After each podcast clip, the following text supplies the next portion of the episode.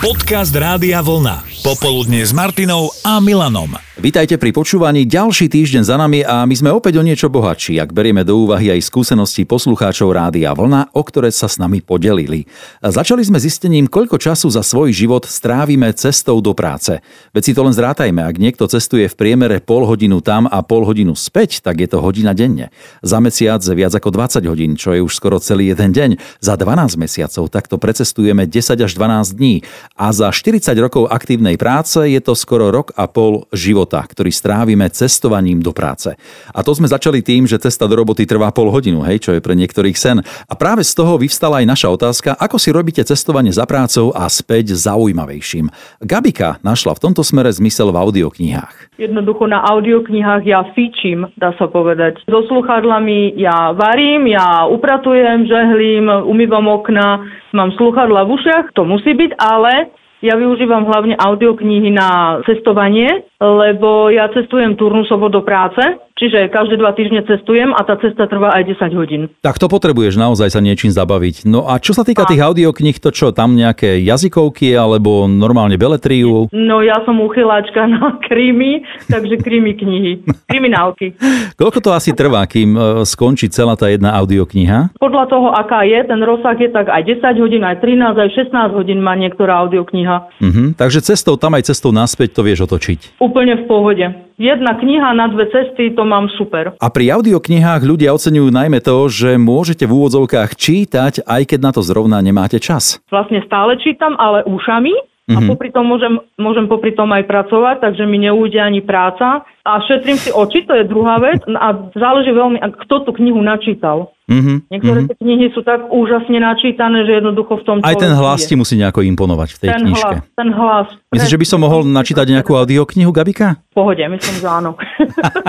Moniku sme s našou témou oslovili až v Taliansku. Aj ona sa do práce presúva deň čo deň na dlhé vzdialenosti. Chodím do práce do Milána, ale bývam v Inzago, to je 25 kilometrov od Milána. Čiže zhruba hodinu cesty alebo ako? Koľko? Áno, áno, hodinka, Hodinka cesty. to autobus, potom metro a potom ešte zase autobus. Aha. To je taká akože nuda, keď nič nerobíš, iba sa pozeráš von oknom. A čo robíš počas tej cesty? No, počas tej cesty, keď teda ráno, keď cestujem, tak vždycky si voláme s kamoškou, ktorá býva zase vo Viedni, tak akože kecáme, kecáme, alebo sestre volám, alebo mame volám, alebo už komukoľvek a hlavne je výhoda v tom, že môžem rozprávať po slovensky Aha. a nikto mi nerozumie, teda aspoň dúfam, No. lebo niekedy sa stanú aj také trápasy, že, že...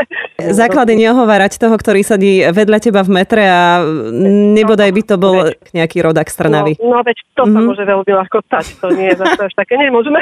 Rozprávaš sa, mm, debatuješ, klebetíš, ale hlavne po Klebetím. slovensky. Hlavne po slovensky, aby som nezabudla na tú našu krásnu ľubozvučnú slovenčinu. Tá cesta to je perfektné. Výborne, takže a hlavne na tú cestu do práce a z práce sa tešíš na tú hodinku, že môžeš pokecať. No a hlavne, a hlavne ešte musím podotknúť, teda keď stane sa teda, že aj netelefonujem, lebo tak nie vždy, ale tak potom je tam to rádiozona a tak, tak to mi tak spríjemňuje cestu. A to človek počuje aj celkom rád tieto slová. Dostalo sa nám ich nielen od Moniky, ale aj od Magdy. Mám výlučne aplikácia Rádio Vlna, sluchátka do uší. No tak to sa tešíme, to sa tešíme. A aj sem si zadriemeš s nami? Samozrejme. Mali by sme hrať len sviežejšie, hej? Nie, akože v pohode, ja nemám problém, práve preto vás počúvam, že mám rada všetky typy hudie, ktoré hráte. Čiže ty nie si ten typ, ktorý sa rozpráva s cestujúcimi, ktorí sedia poblíž, ale ty ideš svoje. Nie, ja si rada sadnem tak sama a keď si niekto prisadne, tak dobre, tak nech si prisadne, čo už. Mhm. Ale väčšinou asi aj známy už z tvojich staníc alebo z okolia. No, no, no, sem tam sa stáva, že sa stretneme, tak to už potom debatíme. Lenka reagovala na našu otázku, čím si robí cestovanie za prácou zaujímavejším, slovami ja som sa vždy stihla naučiť na skúšku. A Ľubka, e, možno aj na dve, pri dĺžke jej cesty do roboty, keby sa pritom nevenovala inej činnosti. A čo teda robíš? Ako si krátiš ten čas? Oh, hačkujem, tuším, dve šatky už mám uhačkované, ďalšiu deku, ďalšia už sa vyrába, ale to už ako, to keby som sa tam roztiahla v autobuse, to už sa tam nezmestí, lebo to, tá, tá jedna tá už má 2,5 metra, tuším. Čiže, Na celý autobus by si sa ťahala. jasné, jasné. A tak ľudia pozerajú, usmievajú sa, ale tak nekomentujú, chvala Bohu. Takže nezahaľaš ani na tej ceste z práce, lebo Nie. Zistilo sa, že rok a pol života strávime v tých e, dopravách, či už hromadného charakteru alebo v aute, na ceste z práce do práce. A čo všetko sa dá postihať, koľko, koľko šálov sa dá upliecť a uhačkovať za ten čas dlhý a biek. Teším sa, že si zavolala, potešila si ma. Aj to je spôsob, ako niekoho potešiť. A s ďalšou našou popoludnejšou témou sme sa s vami vrátili do detstva a rozprávali sa o tom, na čo ste si už ako deti vedeli našetriť. Čiže opäť o radosti, ale za vlastné. Lebo zažili sme dobu, keď sa veci nedostávali len tak pre pekné oči, na tie drahšie si bolo treba prispieť vlastnými úsporami alebo si na ne celkom našetriť, ako Inka. Áno, ja som si asi od 8 rokov začala šetriť na bicykel Favorit. Bola som ním priam posadnutá, strašne som ho túžila mať. Tak som šetrila 3-4 roky a na 5. rok ma to úplne zlomilo, lebo vtedy vybehla tá taká elektronická hra Nupagadi. Uh-huh. No a v tú ránu bolo po bicykli, zahmilo mi to celú mysel. Takže som si vlastne kúpila hru a skonštatovala som, že asi takýmto štýlom to nenašetrím, že asi si počkam, kým tie korunky pôjdu nejako z brigády, alebo keď začnem trošku privyrábať. A keď ano. som mala 16 rokov alebo 17, ja som ten favorit do tých rodičov dostala. V podstate videli, že som sa snažila, tak som ho potom dostala k narodine. Ale zase ozvala sa v tebe impulzívna žena aj v detstve. Áno. Nedalo sa inak. My máme také uh, svetielka v očkách, že keď sa nám niečo veľmi zapáči a môže to stať koľkokoľvek, musíme to mať, že to na nás tak zavolá. Takže núpa gadi. Tak a ešte stále tú hru mám. Lebo aj tu platí, že keď si na niečo krvopotne zarobíme, tak si toho aj viac vážime.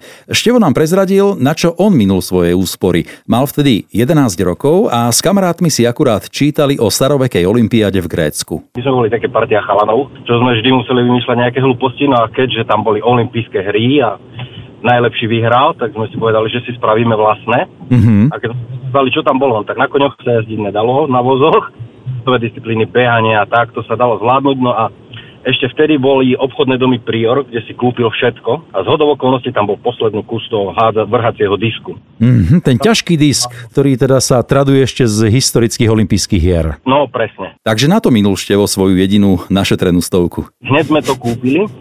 Akorát na druhý deň, keď, keď, keď mamina povedala, že videla super uh, topánky, tenisky. Že Áno, že by si si mohol doložiť, no. Keď som jej povedal, že si ich kúpiť nemôžem, lebo som kúpil pre chalanov a pre mňa disk na hádzanie. tak tak bol doma oheň peklo. To si viem predstaviť. To bola výborná investícia, lebo tak zahádzali ste si s tým diskom a potom ste ho asi odložili na veky vekov. Priznám sa, že ešte niekde doma by som ho našiel, keby som ho hľadal. a možno keď ho vydrážiš, tak sa ti tie vložené peniažky konec koncov vrátia. No, v podstate by to mohlo byť. Dnes je v mnohých rodinách situácia taká, že stačí, aby dieťa prejavilo záujem aj o niečo iné ako o počítač a už sa to vezie. Hej, hneď dostane prvú gitaru, len tak, snowboard, skákaciu kolobežku, alebo pokojne aj ten disk na hod do diálky, na ktorý sa predtým šetrilo. Ale v prípade Bohuša nešlo o vec, ale o čuvača, po ktorom túžil. A to už si bol rozumné dieťa? Tak ja som bol rozumné dieťa hneď od začiatku. Aha. Koľko si mal teda vtedy rokov? 12. 12. 12 rokov. No mal som 12 rokov a chcel som strašne psa, lebo mal som predtým takého malého psíka, ale ten mi nejak odišiel a chcel som nejakého takého väčšieho trochu. No a videl som inzerát, záhradkár, chovateľ, že predávajú čuvača, len bol strašne drahý.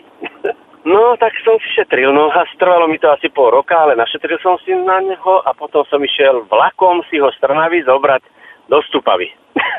A toto mi povedz, že či to bolo aj s požehnaním tvojich rodičov alebo poza chrbát? Vieš čo, nejak to zvlášť neriešili vtedy. Nevedeli, že teda z toho vyrastie čúvač, ale nemal s tým nikto problém. Vtedy tak rodičia neriešili, ako teraz. Ono to pripadalo niekedy tak, že sme im doma ani nechýbali niekedy aj dva dny. Akurát večer, keď sa rátali topánky. A ten psík, e, asi na neho s láskou spomínaš, predpokladám, že už nie je medzi nami. Nie, tie, mm-hmm. to bolo dávno. To bolo dávno. Bol som chvíľu najväčšia hviezda na ulici, lebo takého psa nemal nikto. No. Ale veľká láska medzi vami celý život. No jasné. No výborne. Toto je presne jediná láska, ktorú si vieš kúpiť za peniaze, keď si kúpiš psa. Ženy síce veľa stoja, ale tam sa láska kúpiť nedá. Popoludne s Martinou a Milanom.